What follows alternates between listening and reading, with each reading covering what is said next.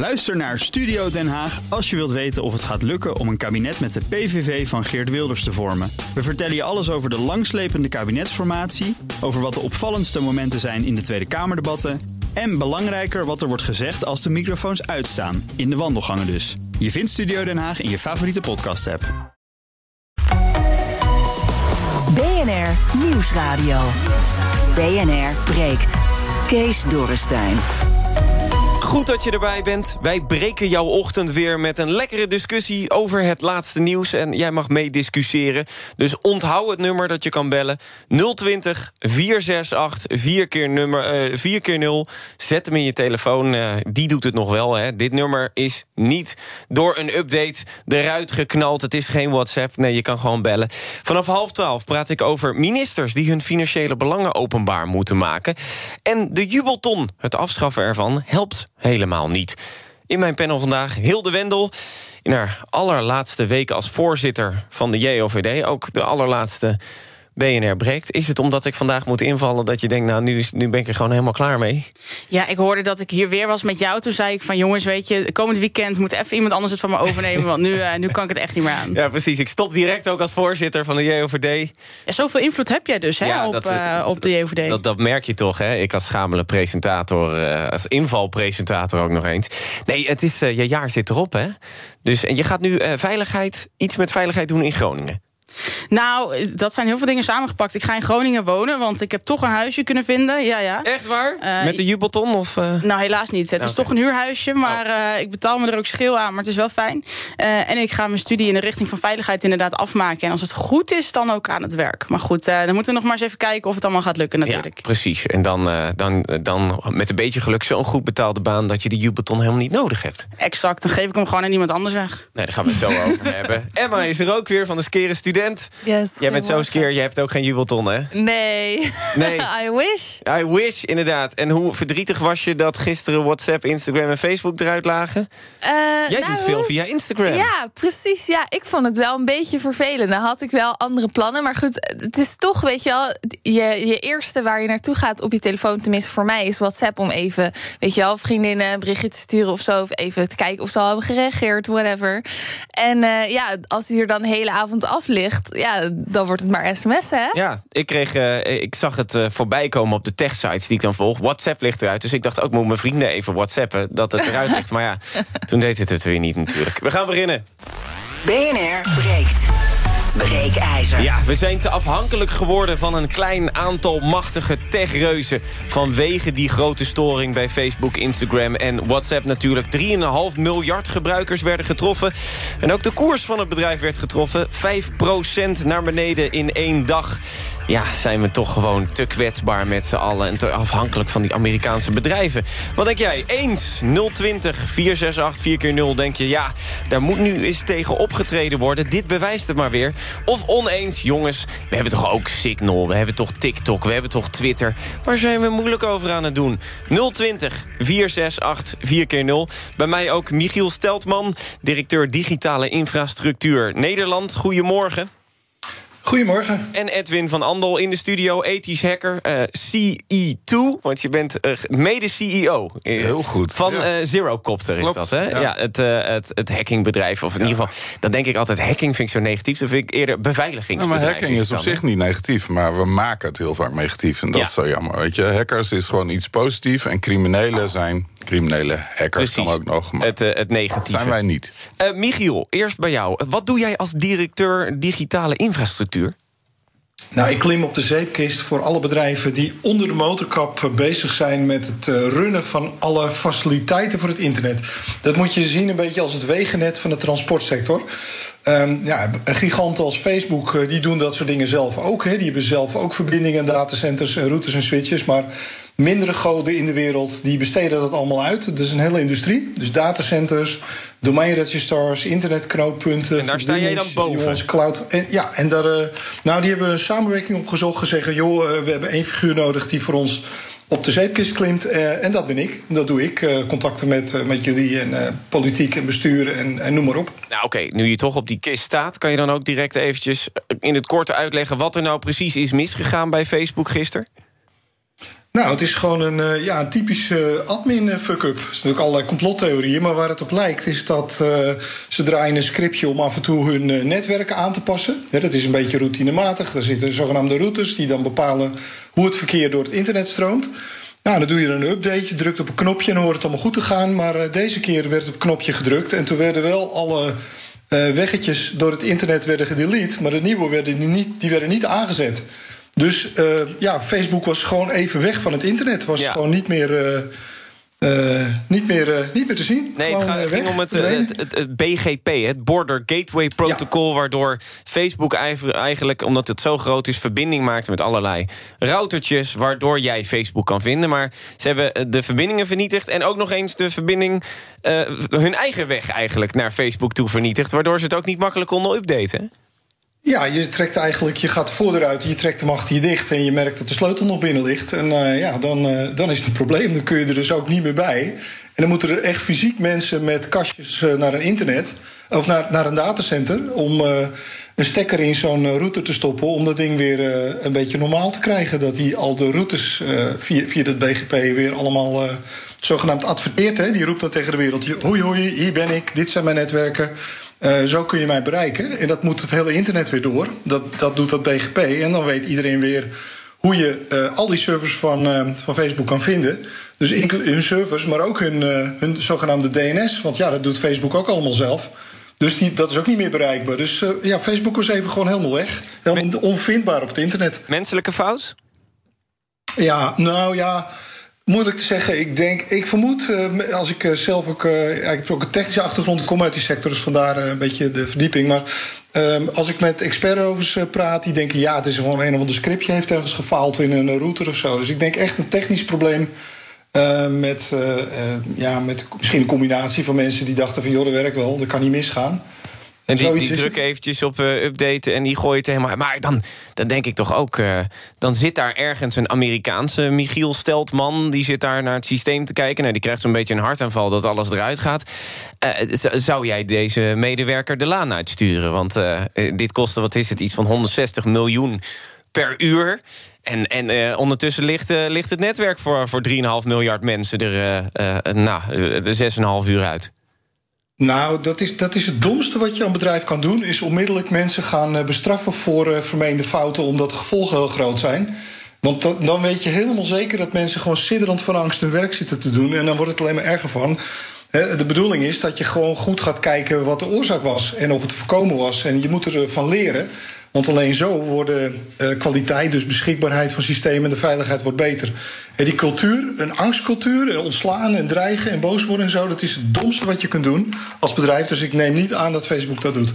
Oké, Edwin, kijk even naar jou. Ik zag, ik zag jou uh, toch een beetje een blik trekken toen ik die vraag uh, stelde. Wat, had, had jij zo'n persoon uh, de laan uitgestuurd? nee, nee, nee, ik had hem niet ontslagen. Maar ik, ik ben zeker benieuwd hoe ze dit gaan doen. Want tuurlijk spelen er meer dingen mee. Hè. Wat ik begreep is dat ze ook hun datacenters niet in konden. Want er moest fysiek iemand naartoe om het te fixen. Maar doordat hun hele authenticatiesysteem eigenlijk op gat lag... konden ze er ook gewoon niet in. Kan je de deur ook niet heen nee, Dus mensen konden niet daar naartoe. En als er dan mensen waren, door corona werkten heel veel mensen gewoon thuis. Dus ja, de mensen die er iets van weten, zijn er dan ook niet. Dus ja, dan gaat het heel lang duren.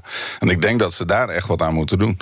Ja, Maar, maar dat denk ik toch echt, jongens, uh, you had one job. Ja. Dit, is, dit is toch wel, als jij daar uh, IT'er bent, nou, dan heb je toch wel de taak alles in de lucht houden. Ja, en dan, of in elk geval zorgen dat je, ook, dat je ook alles dubbel uitrust als dat kan. Hè? Ik bedoel, ik kan me voorstellen dat er een systeem ergens stond wat aangezet kon worden om het wel weer te fixen. En ja, misschien kunnen ze daar dan niet bij op dit moment door corona. Maar dan heb je dat dus ergens in jouw testen als het ware gemist. Want ik, ik weet zeker dat ze daar wel disaster recovery en dat soort testen doen. Dus gewoon continu eigenlijk testen. Zijn we veilig als er wat gebeurt? Hoe snel zijn we weer in de lucht, et cetera? En dan krijg je denk ik door een samenloop van omstandigheden toch dit. En dat is gewoon ja, echt, echt zonde voor ze. Maar, Geen stiekeme hacker die erachter zit? Nee, denk ik niet. Wat ik wel raar vind is wat, waar ik nog niet veel over gehoord heb... is heel veel mensen, zoals jij en ik, die authenticeren ook via Facebook. En we zeggen allemaal wel van ja, Facebook en WhatsApp en dat soort dingen waren allemaal uit de lucht. Maar er was eigenlijk nog veel meer uit de lucht. Want als jij op een website hebt gezegd van ja, maar gebruik mijn Facebook logingegevens maar, dan had je daar ook niet meer bij gekund. Nee. En dat is het grootste risico. Dat je gewoon echt al jouw, jouw eigen zaken, zeg maar, door Facebook laat authenticeren. Als Facebook nou wegvalt, ja, dan kun je eigenlijk nergens meer in. Nou, dat is direct onze discussie. Je kan bellen 020 468 4 keer 0 We zijn te afhankelijk van een klein aantal machtige techreuzen. Uh, Michiel, eens of oneens? Nou, uh, ja, uh, nou, eigenlijk wel eens, maar een, een, nuance. We maken onszelf afhankelijk van, uh, van techreuzen. Dus leg je de schuld weer bij ons neer dan? Ja, tuurlijk. Nou ja, het is in ieder geval een combinatie van factoren. En ja, zeker het aandeel ligt bij ons. Want net wat Edwin zei, iedereen die een webshop gebruikt, die, die Facebook pixels gebruikt om, om, weet je wel, om ook te weten wat, wat je klanten doen. Uh, die, die adverteren op Facebook, noem maar op. Hè. We maken onszelf uh, zakelijk ook volledig afhankelijk. En er is eigenlijk bijna niemand meer die nadenkt van... joh, stel dat het faalt, uh, wat kost het mij dan? En, en precies wat Edwin zegt, heel veel op het internet is redundant te maken. Je kunt gewoon alle, allerlei andere mogelijkheden inzetten... maar dan moet je dat wel willen, hè. dan moet je ervoor betalen. Dus ja, zijn we het afhankelijk geworden? Ja, maar dat hebben we voor het grootste deel gewoon zelf gedaan. Edwin? Mooi omschreven. Ja, ja? tuurlijk. Ik bedoel, Hebben jullie met elkaar wil... geappt? Wat ga jij zeggen? Dan ga ik je er even een complimentje nee, op geven. Nee, helemaal niet. Nee, maar ja, kijk, als ik om me heen kijk... in, in dus de wereld waarin wij zitten... gebruikt bijna iedereen Signal, weet je. En, en tuurlijk, daar kan ook een keer wat mee misgaan. Dus we zijn ook afhankelijk. Alleen wij maken wel, denk ik, net iets andere keuzes... als de gemiddelde mensen. En wij gaan met z'n allen gaan we naar Facebook... met z'n allen gaan we WhatsApp gebruiken... omdat iedereen het gebruikt. Dus al je vrienden zijn daar, dus ga ik daar maar op. Maar wij, ja, wij denken daar toch een beetje, misschien iets meer over na... over die afhankelijkheid en, en dat is dan uh, wat er nu ja, gebeurt. Maar nu viel het een beetje ook van... Um, kijk, Signal is later gekomen. Telegram ja, is later tuurlijk. gekomen. Facebook was als eerste. Instagram ja. uh, uh, een van de eerste. En dan had je ook nog WhatsApp. Um, dus ja, dan kan je toch ook niet verwachten... dat, dat wij uiteindelijk gaan switchen... omdat we, we zijn nou eenmaal dat gewend. Ja, nou vind ik lastig. Want we hebben wel hele discussies natuurlijk... over de Facebook-encryptie bijvoorbeeld gehad. En dat heel veel mensen in één keer... of sorry, WhatsApp-encryptie... dat heel veel mensen in één keer weggingen bij WhatsApp... en op zoek gingen naar Telegram, Signal en dat soort dingen... omdat dat veiliger was. Dus dan doen we het wel. Maar we authenticeren nog net zo hard op die dingen. Ja, maar verwacht je ook dan niet te veel van uh, de gewone man? Ik, ik, kan me voorstellen dat als je nu zit te luisteren... dat je denkt, ja joh, ik, ben, ik weet fantastisch veel van marketing... ik ben een hele goede manager, maar ik weet gewoon niet zoveel van IT. Joh, ik heb WhatsApp leren gebruiken, dat is prima. Ja, maar dat is dan ook prima. Maar je moet wel bedenken waar je het voor gebruikt. Dus als jij die marketingman bent en je vindt het niet zo erg... dat er misschien een keer wat gebeurt, dan is het prima. En als jij gewoon voor privé gebruik WhatsApp gebruikt... ook hartstikke prima. Maar je moet wel bedenken wat je gebruikt en waar je van afhankelijk bent en hoe dat allemaal in elkaar zit. Ja. En ik snap dat dat lastig is voor heel veel mensen. Maar ja, het is wel iets wat je nodig hebt, denk ik. BNR breekt. Kees Dorrestein. We gaan het zo nog eventjes hebben over wat we nu als overheid moeten doen. Wat je als uh, bedrijf moet doen. Want nu hebben we de schuld een beetje uh, neergelegd bij de gebruiker. Maar ja, zo'n bedrijf als Facebook... ik weet nog niet of dat nou het meest uh, eerlijke... lieve jongetje of meisje van de klas is. ik wil het panel natuurlijk ook even horen. Wat vinden jullie van het breekijzer? En de luisteraar 020 468 4 keer 0 Wat vind jij? We zijn te afhankelijk van een klein aantal machtige techreuzen. Rogier, goedemorgen. Goedemorgen. Ja, ik ben het eens met je laatste zin. We zijn er uh, veel te afhankelijk van geworden. En waarom? Nou, ik vond gisteren eigenlijk, uh, toen het de lucht uitging, vond ik het wel verfrissend. Uh, het gaf mij aan van, uh, we kunnen heel goed zonder. Dat, er zijn genoeg wegen om contact met elkaar te houden. Het is niet zo dat ik alleen maar kijk naar dit soort kanalen privé, maar ik heb het ook zakelijk gebruikt. Ik gebruik het nog steeds zakelijk, maar het geeft wat mij betreft wel aan hoeveel macht Facebook en, en wat daar aan vast zit heeft. En hoe makkelijk we, mijns inziens, ook zonder kunnen. Ja, maar dus erbij dan heeft Edwin Edwin van Andel, ethisch hacker van Zerocopter... die zegt, nou ja, joh, je, je kan gewoon ook andere keuzes maken. Ook zakelijk, Rogier. Dus um, moet, je, moet je dan nu ook niet denken... nou, ik stap er gewoon helemaal vanaf. Ik heb geleerd gisteren dat het anders kan, dus prima. Het heeft, mij wel een zetje gegeven, ook tot verder nadenken. en, en dan kijk ik echt in de breedte, dus niet alleen zakelijk, maar ook privé. En ook uh, voor wat betreft de jeugd en mijn eigen kinderen bijvoorbeeld. Uh, dat ik denk, ja, het is zo groot. Hè. Ik hoorde net ook inderdaad van je kan inloggen met, met Facebook. Ik weet dat die mogelijkheid er is. Ik gebruik hem zelf nooit. Maar hoe waanzinnig groot die invloed vind ik elke keer weer schrikbarend. En ik weet het wel, maar het ligt altijd achter in mijn hoofd. Ook als ik weer uh, laatst ook bij jullie op BNR hoorde dat er onderzoeken zijn geweest hoe slecht het uh, kan zijn voor bepaalde groepen, zoals jongere mensen, de jeugd, de schoolgaande jeugd. Ja, als dat zo, als zoiets dan, zo, wat gisteren gebeurt, zich voordoet, dan denk ik, hè, lekker, we kunnen er inderdaad zonder. Wat fijn. Ja, en wat zeiden jouw kinderen toen op dat moment? Papa, ik kan niet Instagrammen. Nee, die lagen slapen. Oh, oké. Okay, nou, dat, dat scheelt dan weer heel veel gezeur, hè, Rogier? Dankjewel. Ja, ja. Fijne ochtend verder. Uh, Wilfried, goedemorgen. Goedemorgen, met uh, Wilfried uit Eindhoven. Je hebt ook gebeld 020 468 4 keer 0 We zijn te afhankelijk van een klein aantal machtige techreuzen. Eens of oneens? Ja, we zijn te afhankelijk daarvan. Ik zelf zit nu uh, jou te bellen via een, uh, een vaste telefoon... met een 20 meter lange kabel eraan. En dat, dat is veel... dat is ook, die mogelijkheid is er ook. Nou, je merkt wel dat de verbinding beter was dan de carkit van Rogier net. Dat, is oh. al, dat heb je goed gedaan, Wilfried. Dat heb ik dan goed gedaan, oké. Maar, um, maar dan, dan denk ik ook, pak ik weer eventjes het uh, argument van Edwin erbij. Uh, gebruikt u Facebook, Instagram, WhatsApp? Uh, ik heb heel vroeg, vroeger heel erg veel op Facebook gezeten. Maar sinds 2013 of zo ben ik er helemaal van afgegaan. Echt waar? U bent een TikToker tegenwoordig? Ik, ik, ik, heb me niet, uh, niet weet het, opgegeven, die niet uh, afgemeld als het ware. Dus ik besta nog op die dingen. En ik heb daar een, uh, ik heb, ik heb eens een keer een concept gehad voor een, world, een, een solar updraft tube. En het, dat mag gratis gebruikt worden om heel veel energie op te wekken. Oké, okay. maar die, die, die macht van die techreuzen, hoe kunnen we die dan een beetje beteugelen? Is het gewoon zo simpel als we moeten het niet meer gaan gebruiken... of uh, moeten we een stap verder denken? Uh, moeten we veel meer gebruiken, veel meer andere gebruiken. Gewoon, gewoon dat je gewoon zegt, oh, WhatsApp doet het niet. Oh, dan doe, ga ik over naar Signal. En, uh, maar je hebt ze allebei gewoon op je telefoon of op, je, of, of op iets, of op een tablet. U heeft Signal? Ik heb uh, Signal uh, niet, maar uh, ik heb wel de, de, de, telefoon in ieder geval. En, en al die videobel dingen die er nou zijn. Oké, okay, ja, dus dan dat heb je nog een Skype en dat soort dingen als optie ja. inderdaad. Oké, okay. ja. nou, Wilfried, dankjewel. Even naar het panel. Um, Hilde, eens of oneens? Ja, ik denk dat we heel erg afhankelijk zijn. Hè. Ik moet zeggen, ik heb gisteravond wel genoten. Het was eindelijk een avondje gewoon uh, in rust. Oké, maar, maar nu hoor ik dat heel vaak, hè? Ik zeg het ook, Edwin zegt het, uh, Emma zei het net ook. Uh, even rust, maar oh, wel de Insta-kanaal eraf. Heb je vanochtend alweer geïnstagramd, gewhatsappt of gefacebookt? Nou, ik moet toegeven, en nu je het zegt, Instagram en Facebook heb ik vanmorgen geskipt. Maar ik moet wel zeggen, okay. normaal zit het wel in het ochtendritme. Dus misschien, uh, ja, geen idee. Misschien maar toch een beetje af. Tuurlijk, toen ik wakker werd, was WhatsApp weer het eerste wat ik deed. Maar uh, nee, ik denk dat we er heel erg afhankelijk van zijn geworden. En zeker op het gebied van privacy denk ik ook dat we er eens goed over na moeten gaan denken. Want mensen uh, zien altijd de overheid natuurlijk als groot, nou, groot machtsblok. En willen we onze persoonsgegevens daar wel achterlaten. En ook dat begrijp ik, hè, laat dat duidelijk zijn.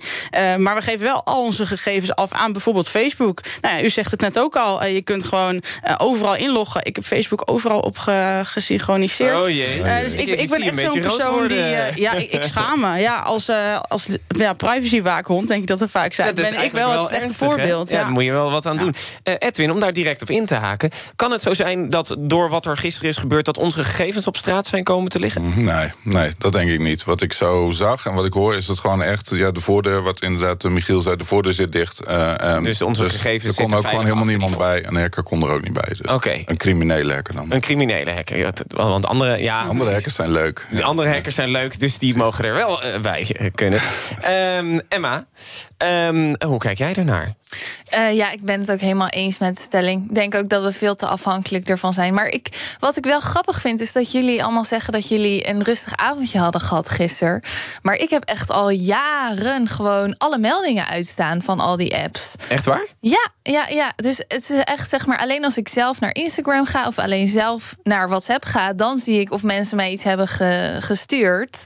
Ik zet het na dit weekend ook uit hoor, moet ik zeggen. Ja, nu kan het nog niet. Het is echt heel makkelijk gezegd, Hilde. We hebben het even een keer kritisch over. En dan ja, nu ga ik het aanpassen. Ik ga, je, ik ga je volgende week even een appje sturen of je het daadwerkelijk hebt gedaan. Dat is goed. Nee, maar serieus. Ik zeg altijd wel, je moet altijd maar bereikbaar zijn tegenwoordig. En dat heeft heel veel nadelen. Dus ik denk serieus dat wat jij zegt, die meldingen uitzetten... dat dat niet eens zo'n heel gek idee is eigenlijk. Ja, en, en zeg maar de mensen met wie ik close ben... die weten ook gewoon dat als ze me snel willen spreken... en ik reageer niet, ja, dan moeten ze gewoon bellen.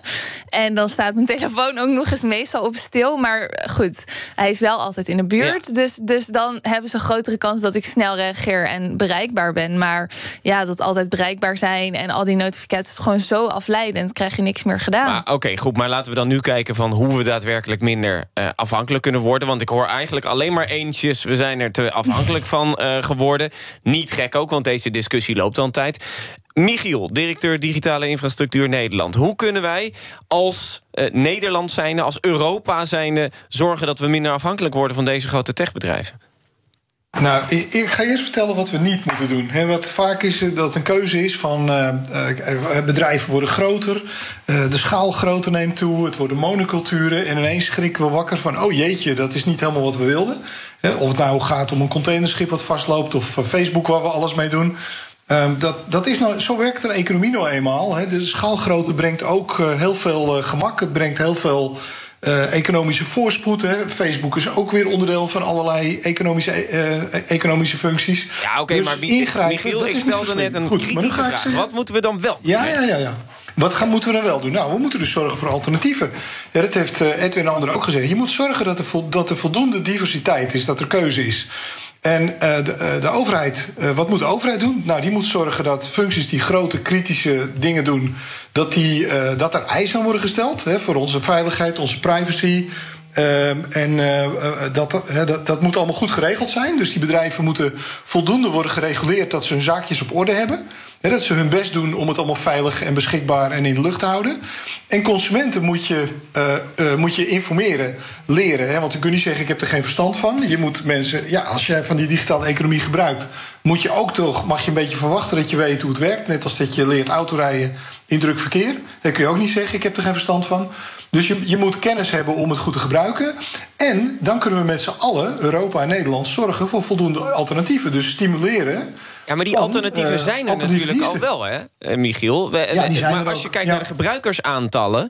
op basis eh, van de jaarlijkse cijfers... Nou, dan doen die er eigenlijk amper toe... in vergelijking met de, de grote als uh, Instagram, WhatsApp, Facebook, Twitter... dat soort dingen. Ja, dat klopt. Maar dat zijn toch echt wij als consumenten die de keuzes maken om uh, naar de Jumbo en niet naar de buurtsuper te gaan. Of in deze taal naar Facebook te gaan en niet naar een ander platform. En kun je dat als overheid afdwingen? Nee, ik denk van dat is een, politieke vraag. Maar ik denk dat je dat niet moet willen. Dat je een economie niet uh, bedrijven moet verbieden om bepaalde grootte te krijgen of uh, je moet die nou, consument gewoon veel meer uh, vertellen begin 1920 hebben ze ook gewoon grote bedrijven opgesplitst in Amerika... omdat ze te machtig werden. Hè? Daar is nu ook sprake van wat betreft deze techbedrijven. Ja, ik vraag me af of het heeft geholpen, moet ik eerlijk zeggen. Of dat echt. Nou, de elektriciteitsmarkt in Amerika is wel wat verdeelder geworden daardoor. Hè? Ja. Nee, goed, maar we hebben natuurlijk marktregels. Hè? Marktregels als een bepaald monopolie is of een bepaalde grootte van een markt. Dan hebben we daar wel degelijk marktregels voor. De EU grijpt dan in en uh, de Nederlandse overheid met mededingingsregels. Om te voorkomen dat er al te grote monopolies ontstaan. En dat is op zich prima. En je moet, het gaat erom dat je keuzevrijheid hebt. Dat je die houdt, dat je die keuzevrijheid stimuleert. En vervolgens dat je de consument dan uh, een beetje nudgt een beetje stuurt om een goed gedrag te vertonen. En zorgen dat die consument zo koopt dat die diversiteit, dat brede aanbod, ook wel uh, blijft bestaan. Maar is het direct nutje of is uh, ten eerste gewoon bewustwording creëren al een stap 1? Nu jij zegt, ik heb bijvoorbeeld Signal om altijd uh, om op over te stappen heel eerlijk, ik heb er nooit over nagedacht. Ik denk, ja, weet je, als die vastloopt, ja, dan bel ik weer, dan sms ik helemaal prima. Uh, maar ik denk dat dat als stap één is. Zorg dat mensen zich bewust zijn van die uh, afhankelijkheid. Ja, Edwin, um, ja. Je, je, hoort net Michiel zeggen... er moet gewoon een, genoeg optie zijn. ik vraag me dan af, zijn die bedrijven gewoon überhaupt niet al te machtig? Hoe sta jij erin? Nou, het is wel lastig, want ik weet dat er in Nederland bijvoorbeeld ook een, eh, een poging is gedaan om volgens mij het Open Book een keer te beginnen. Uh, dus dat was eigenlijk een Facebook-concurrent waar je minder reclame of geen reclame had zelfs en wat veiliger was. En dat is echt gebouwd ook vanuit een community. Maar je merkt toch dat dat niet echt aanslaat of zo. En dat is gewoon jammer. En, dus, en dus dan, dan toch misschien grote... wat strenger tegen die bedrijven optreden. Want ze kopen, er komt een leuk nieuw techbedrijfje en Facebook heeft het alweer Tuurlijk, gekocht. die koopt het gelijk. En die koopt het of uit de markt, omdat ze het zien als potentiële concurrentie. Dus dan kopen ze het gewoon weg en dan blijft Facebook Facebook en de rest eh, gaat de vergetelheid in. Uh, en de andere optie zou misschien zijn dat een overheid meer kan stimuleren aan zulke soort bedrijven. Dus dat ze echt letterlijk kan zeggen: nou, open boek Nederlands, laten we gewoon pushen, laten we een campagne geven, laten we ze, weet ik veel, funding geven en, en kijken of het wat wordt. Weet je, dat zou een optie zijn. Alleen ja, Facebook blijft gewoon supermachtig. Uh, en als je ook kijkt wat er gisteren verloren is, en uh, dat ik hoorde dat Mark Zuckerberg was 5 miljard verloren in een paar minuten, geloof ik. Ja, joh, joh, als hij al één keer niest, ligt er al een miljard op tafel. Maar als je dat soort bedragen hoort, dan denk je ook, ja, waar gaat het over? Vreselijk. Ja, tot slot. Uh, geld voor hem. Ja, ja, precies. Dat is, dat is kleingeld inderdaad. Um, als ik een bedrijf ben en ik werk veel via Facebook, Instagram, WhatsApp, wat, wat is jouw belangrijkste tip? Nou, gewoon kijken naar alternatieven. Zorg dat je een backup plan hebt. Dus als jouw gebruikers inlog, in kunnen loggen, bijvoorbeeld via een Facebook uh, SSO, single sign-on zoals dat heet, zorg dat je ook andere opties daarvoor hebt. En, en, en, en geef dat ook duidelijk aan uh, aan je klanten dat die opties er zijn. Michiel Steltman, directeur digitale infrastructuur Nederland... en Edwin van Andel, ethisch hacker van hackingbedrijf Zerocopter. Dank jullie wel dat jullie er waren, dat ik u even kon spreken. Zometeen bespreken we hier in BNR Breekt met het panel... Uh, een plan van D66 dat wil dat ministers eerst hun financiële hebben... en houden bekend maken voordat ze hun positie gaan bekleden. Maar lost dat nu alles op? Heeft een, uh, natuurlijk te maken met de Pandora Papers. En het laatste nieuws komt eraan na de reclame. Bij BNR ben je altijd als eerste op de hoogte van het laatste nieuws. Luister dagelijks live via internet. Bas van Werven. En heel langzaam komt de zon op rond dit tijdstip. Je krijgt inzicht in de dag die komt op BNR, het Binnenhof in Nederland en de rest van de wereld. De Ochtendspits. Voor de beste start van je werkdag. Blijf scherp en mis niets. BNR Nieuwsradio. BNR breekt. Kees Dorrestein. Goed dat je er nog steeds bij bent. Wij breken je ochtend verder weer uh, met natuurlijk het jonge opiniepanel, opkomende opiniemakers. Hilde Wendel voor de laatste dag voorzitter van de JOVD. Laatste week, hè? Laatste week. Oh ja, jij mag Jij wil me nu helemaal weg hebben, ja, begrijp ik. Precies. Ik heb je wel verkeerds gezegd, hoor. Nee, jij gaat naar Groningen natuurlijk. Dus daarom uh, ja, ben je hier voor het laatst uh, in BNR Breekt. Of uh, mogelijk nog een keer als je in de buurt bent... dat, je, dat je even langshopt natuurlijk. Maar ja, dan kunnen we je dan nog wel een opkomende opiniemaker noemen. Want je, je, je, hebt het al gemaakt. Want je hebt, je hebt je traject erop zitten. Ja, ik heb het al gemaakt natuurlijk, ja. ja. ja. Precies, in helemaal Groningen klaar, word je nu helemaal plat gebeld door RTV Noord. Die, die wil je niet standaard hebben in, in de programmering natuurlijk. Ja, of ik ga juist weer het, het leven helemaal anoniem door. Dat niemand het meer boeit wat ik zeg. Oh, je hebt ja, ook al gezegd dat, je, dat je wat minder op Facebook en Instagram en WhatsApp gaat doen. Joh, potverdikkie, straks kent niemand je meer. Nee, nee, nee. Is dat niet al het geval? en Emma Mouthaan van de Skere Student. Gelukkig nog wel hier. Je zit nog wel allemaal in de opkomende... Ja, je bent ook geen voorzitter. Je bent natuurlijk nog wel relevant. Nog, nog wel relevant. Je gaat niet naar Groningen. Gelukkig zeg. Potverdikkie. Uh, we gaan het hebben over uh, dit. Het nieuwe donorregister. Ik sta erin. En jij? Ik ook. Ik ook. Zodat hij weet wat mijn keuze is. Vul jouw keuze over orgaandonatie ook in het donorregister in. Ja, we hebben het uh, over orgaandonatie. Ruim 10 miljoen mensen, 75% van de volwassenen in Nederland... heeft inmiddels zijn keuze vastgelegd. Veel meer dan voor de nieuwe donorwet, die vorig jaar is ingegaan. Toen stond het op 7 miljoen. De groep die toestemming heeft gegeven is gegroeid met 1 miljoen. De groep die het niet wil donor zijn is gegroeid met iets meer dan 2 miljoen. Blijkt uit de CBS-cijfers en de cijfers van het donorregister. Ja, moeten we hier nou blij mee zijn, Emma, of niet? Want de groep die het niet is, is dus veel harder gegroeid dan de groep die wel donor wil zijn. Uh, nou, ik denk dat we er alsnog wel blij mee moeten zijn. Want uh, hiervoor was het natuurlijk dat je niet automatisch wel donor werd. En nu wordt, is dat wel zo. Dus dan is het ook wel logisch dat de groep, zeg maar, expliciete uh, niet-donors ook groter wordt. Sta je er zelf in? ja, Of heb je het, het sta- ja, iedereen staat erin, dat is automatisch. Maar heb je ook nog de moeite genomen om je keuze eh, Ja. door te geven? Ja, ja, ja. Oké, Hilde, is dit een, een, een goede ontwikkeling of uh, moi, moi? Ja, kijk, nu, ik, oh, ik zie, oh, ik zie je al een beetje je ziet moeilijk teleurstelling alweer, hè? Ja, maar is dat ook niet omdat de VVD tegen deze wet heeft gestemd eh, toen de tijd? Nou, dan moet ik daar als JVD'er toch trots op zijn. Nee, wij zijn van de JVD ook altijd tegen deze wet geweest. Ik moet zeggen, ik was zelf al ver voor die tijd geregistreerd als, eh, als donor.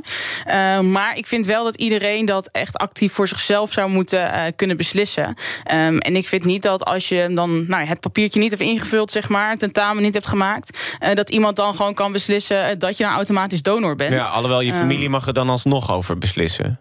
Ja, dat, dat is zo, dat is zo. Maar ik moet zeggen, nu ik de resultaten zie, dat valt me serieus niet tegen. Ik denk dat de resultaten best goed zijn. Want je zou kunnen zeggen, de groep met mensen die nee hebben ingevuld, zeg maar, is gegroeid. Uh, maar ja, eigenlijk iedere extra donor is er natuurlijk wel, uh, wel één. Want al die mensen die het niet hadden ingevuld, was anders. Nou ja, de grote kans dat het of een nee was geworden, of inderdaad uh, je familie moet beslissen.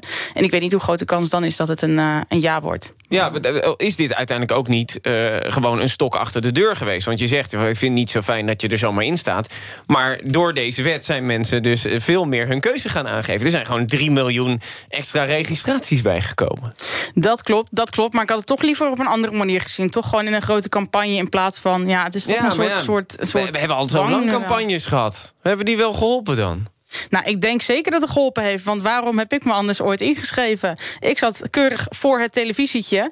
Uh, en dat was geen Facebook. Nee, maar ik zat voor de televisie en ik uh, zag zo'n campagne. En ik dacht, ik ga me nu direct aanmelden. En ik denk. Uh, ik ja, maar je bent heel betrokken bij de overheid. ja, je bent ook toen nog niet. van de JOVD. Oh, toen nog niet. Ik was echt nog zo'n ettertje die een beetje in Drenthe een beetje een stiekem biertjes dronken. Veel meer dan dat deed ik niet. Dus ik denk dat ik oh, juist jee, een nou, voorbeeld was van degene die niet betrokken je, was. Dan kunnen we je lever alvast eraf halen. Die kunnen we niet meer doorgeven. Dan Welke natuurlijk. lever bedoel je precies? Ja, dan dat. dat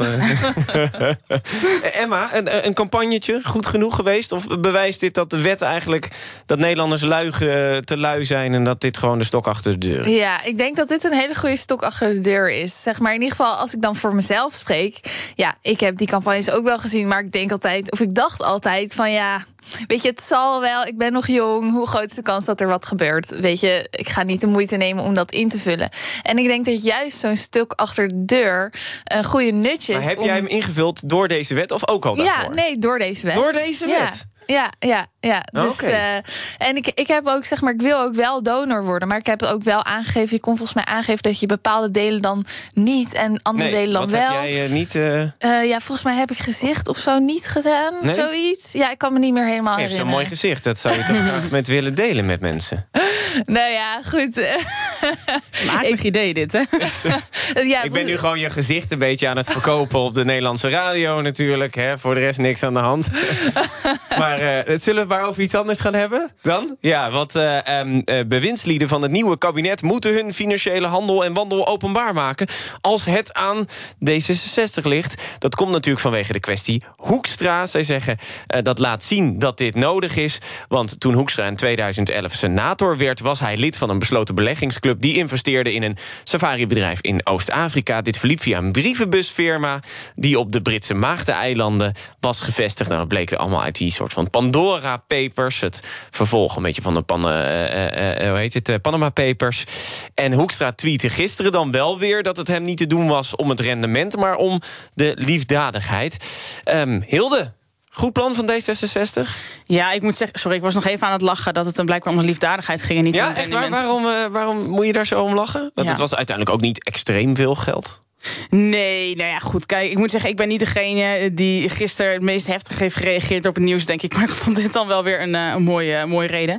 Maar nee, ik vind, uh, ik vind het idee wel heel overtrokken. En ik denk wel dat we met dit soort dingen wel echt moeten nadenken van, nou, wat bereiken we ermee? En in hoeverre moeten bestuurders nog meer privacy opdoeken, om het maar zo te zeggen. Dus ik moet zeggen, ik sta er nog een beetje in het midden in. En ik heb nog niet zo 1, 2, 3 de knoop doorgehakt. Ik denk wel dat we er echt even goed over moeten nadenken. Maar hij heeft op zich, toen hij minister werd, heeft hij dit ook allemaal van de hand gedaan. Daarvoor. Nou, exact. En daarom ben ik ook niet degene die hier het meest uh, boos uh, over is. Maar goed, we zijn natuurlijk wel met z'n allen bezig. Uh, of de overheid is natuurlijk mee bezig om dit soort zaken nou, te zorgen dat het niet meer kan. Dan is het misschien niet het beste als jij dat tot een maand van tevoren nog deed. Maar, nee. Emma?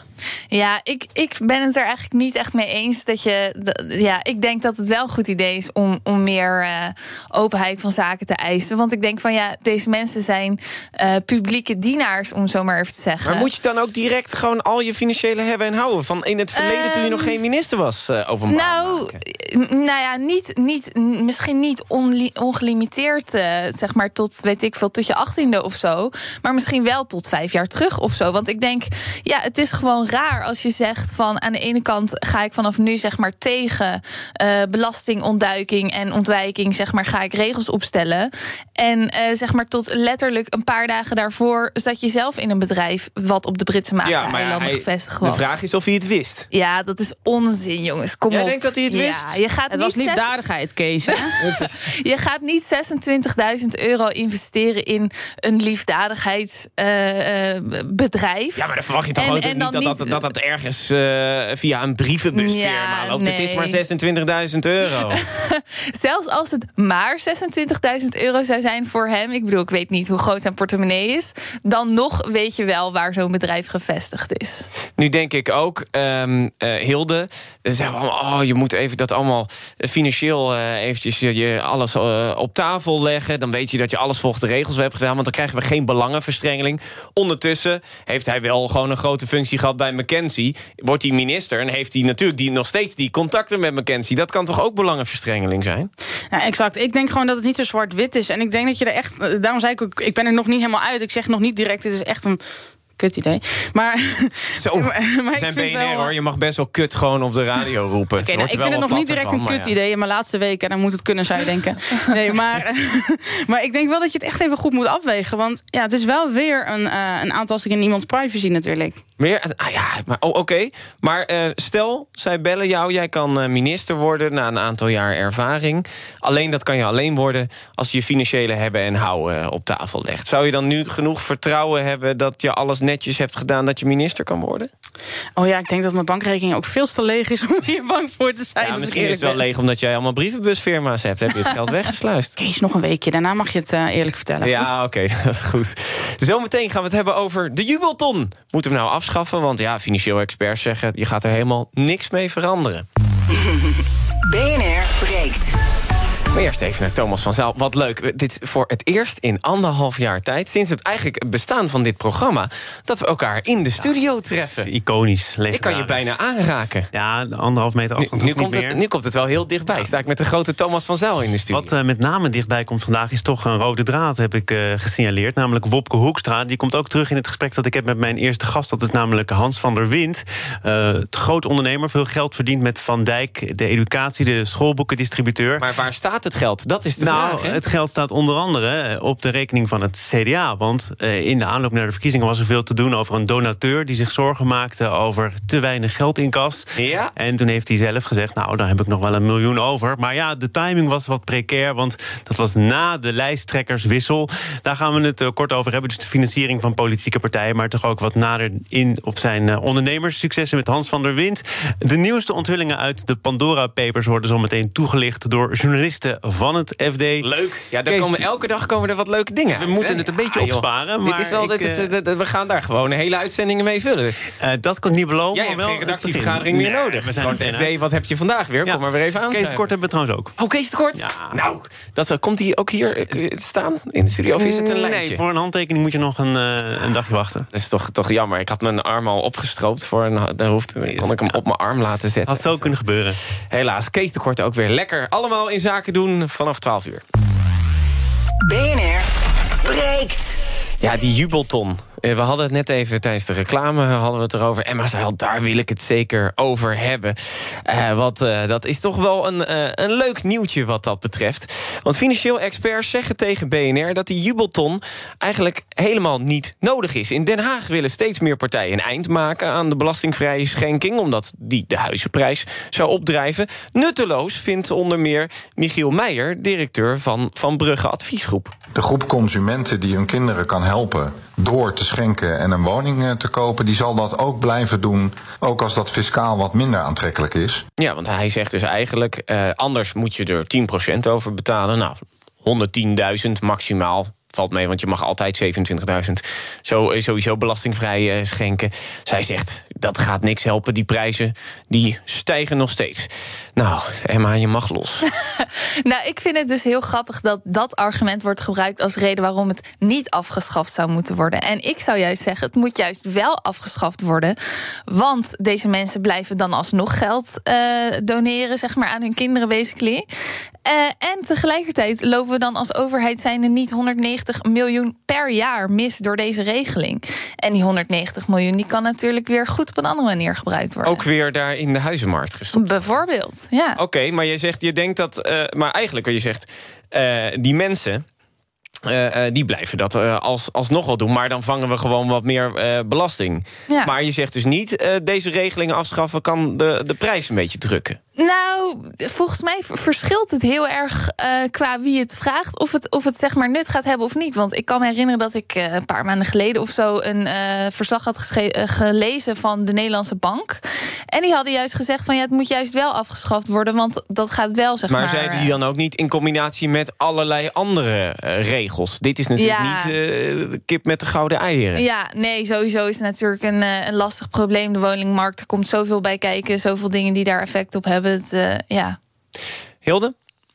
Ja, nou, wat denken jullie dat ik ervan vind? Ik denk dat jij het fantastisch eh, vindt. Hou lekker die jubelton. eh hartstikke idee. Even naar rijke gezinnen. Exact, exact. Nee, maar nee, ik vind het wel. Het, het, het afschaffen van een jubelton zou ik zeker niet voor zijn. Nee. En tuurlijk, ik snap dat je zegt, hè, dan kun je nog weer wat extra belasting binnenhalen. Maar eh, vergis je niet, over die ton is natuurlijk al verschrikkelijk veel belasting betaald. Dus ik vind het dan eerlijk gezegd ook echt een beetje van ja, moeten we dan daar nog voor de zoveelste keer belasting over Maar, heffen? maar, eh, eh, stijgt de prijs daardoor niet? Nee, daar geloof ik echt niks van. Eh, d- er staat ook in dat artikel eh, met die experts die dat gelezen hebben... dat het maar 10.000 keer eh, gebruikt is. eh, maar ja, die- maar die jubelton. 10.000 keer, dat, is wel, dat zijn wel 10.000 huizen... hè, waar mensen misschien over geboden hebben. Oké, maar hoe groot is ons huizentekort?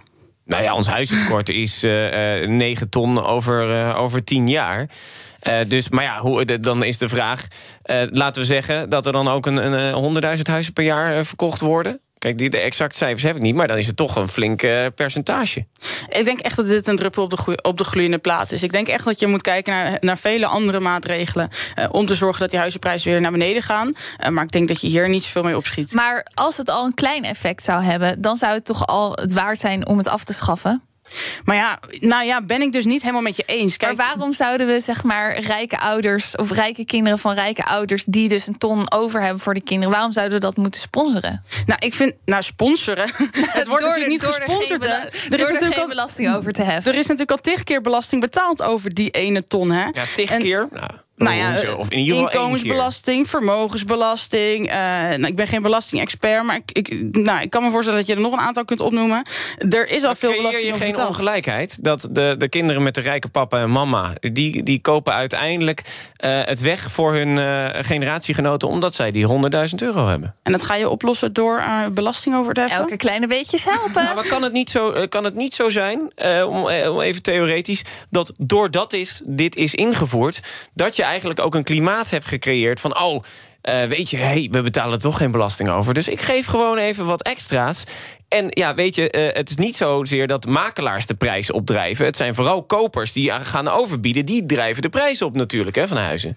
Ja, kopers zeker. Ik denk dat het echt een kwestie is van vraag en aanbod. Want als inderdaad eh, de kopers meer willen bieden... dan wordt de, de vraagprijs ook weer omhoog gegooid door die makelaars. Dus ik denk dat dat, ja, dat is, de prijs komt tot stand door vraag en aanbod. Maar ja, inderdaad, in dit artikel staat ook... straks moeten mensen 110.000 betalen in plaats van 100.000.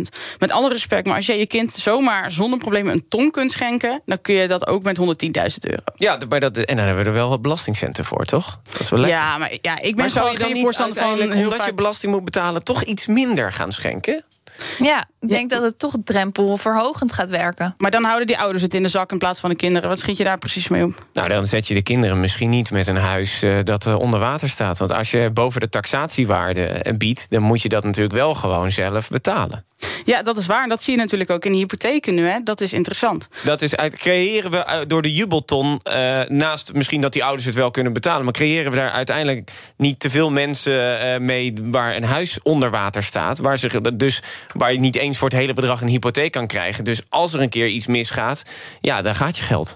Nou, dat denk ik niet. Ik denk dat het er eerder in zit met mensen die, die inderdaad zelf veel eigen vermogen hebben en daar een huis van kopen. Maar als je ziet dat inderdaad die jubelton maar 10.000 keer uh, gebruikt is, kan de, de markt zo zwaar beïnvloed worden door uh, 10.000 woningen, om het eigenlijk zo te zeggen. Dat ja, ik, ik, heb even opgezocht, 144, uh, 154.000 woningen zijn er in 2020 verkocht. 10 procent, 10.000 ervan dat is, dat is toch nog een stevig aantal. Ja. Is dat 10% Nee, het is niet 10% Nee, nee, nee. Het is, wat is het? Uh, uh, 7,5 procent of zo. Ja, ik, uh, ik ben niet een hele goede rekenaar. rekenen. Ik had nee, ook ja, geen kijk, jubelton om te overbieden. Ik denk dat dit misschien ook gewoon een verschil in inzicht is. Ik vind gewoon, als je over een bedrag al zo vaak belasting geheven hebt... dan moet je wat mij betreft gewoon niet nog tien belastingen verzinnen... om dat uh, gelijk te trekken. Emma, uh, tot slot, uh, heeft Hilde hier niet gewoon een punt. Uiteindelijk blijven ouders dit doen... en blijft er, blijft er moet er gewoon meer gebouwd worden... en dan hebben we meer huizen. Tuurlijk moet er meer gebouwd worden... maar ik, ik vind het gewoon het argument van ouders blijven het doen...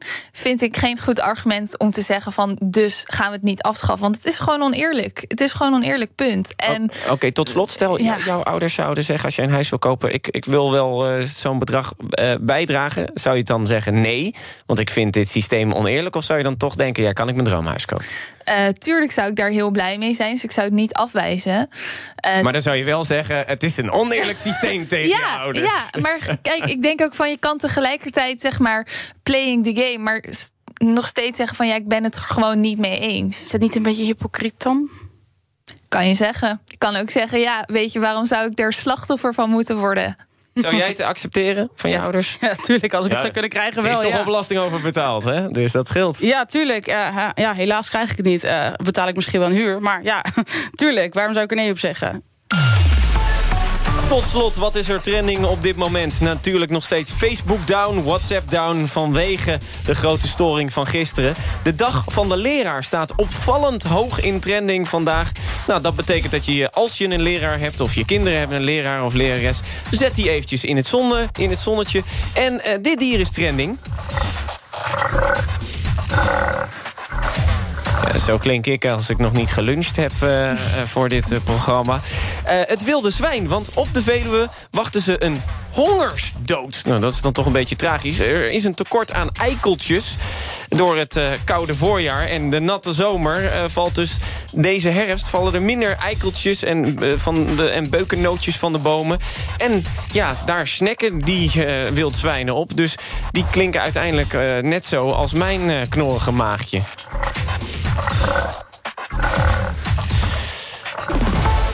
Helaas, tragisch. Geen uh, wild zwijn dan ook meer op het bord, denk ik dan, uh, met kerst. Dat, dat is dan toch ook wel weer uh, jammer. Tot zover BNR Breekt. Hilde Wendel, uittredend voorzitter van de JOVD deze week. Dank je wel. En natuurlijk nog steeds tot ziens ergens. ook als je de trein uit Groningen weet te pakken. Emma Mouthaan van de Skere Student. Ook tot de volgende keer. morgen is er een nieuwe BNR Breekt. We gaan door op de socials. Nou, doe dan maar Twitter, BNR, want dat lag er in ieder geval niet uit. En als podcast kan je ons luisteren. En uh, zometeen uh, BNR Zaken doen. Met natuurlijk Kees de Kort met uh, zijn bijdrage. En Thomas van Zijl als presentator. Tot morgen. Ook Harm Edens vind je in de BNR-app. Je kunt BNR Duurzaam niet alleen live luisteren in de app... maar ook terugluisteren als podcast, zoals al onze podcasts. En naast dat de BNR-app Breaking News meldt... houden we je ook op de hoogte van het laatste zakelijke nieuws. Download nu de gratis BNR-app en blijf scherp.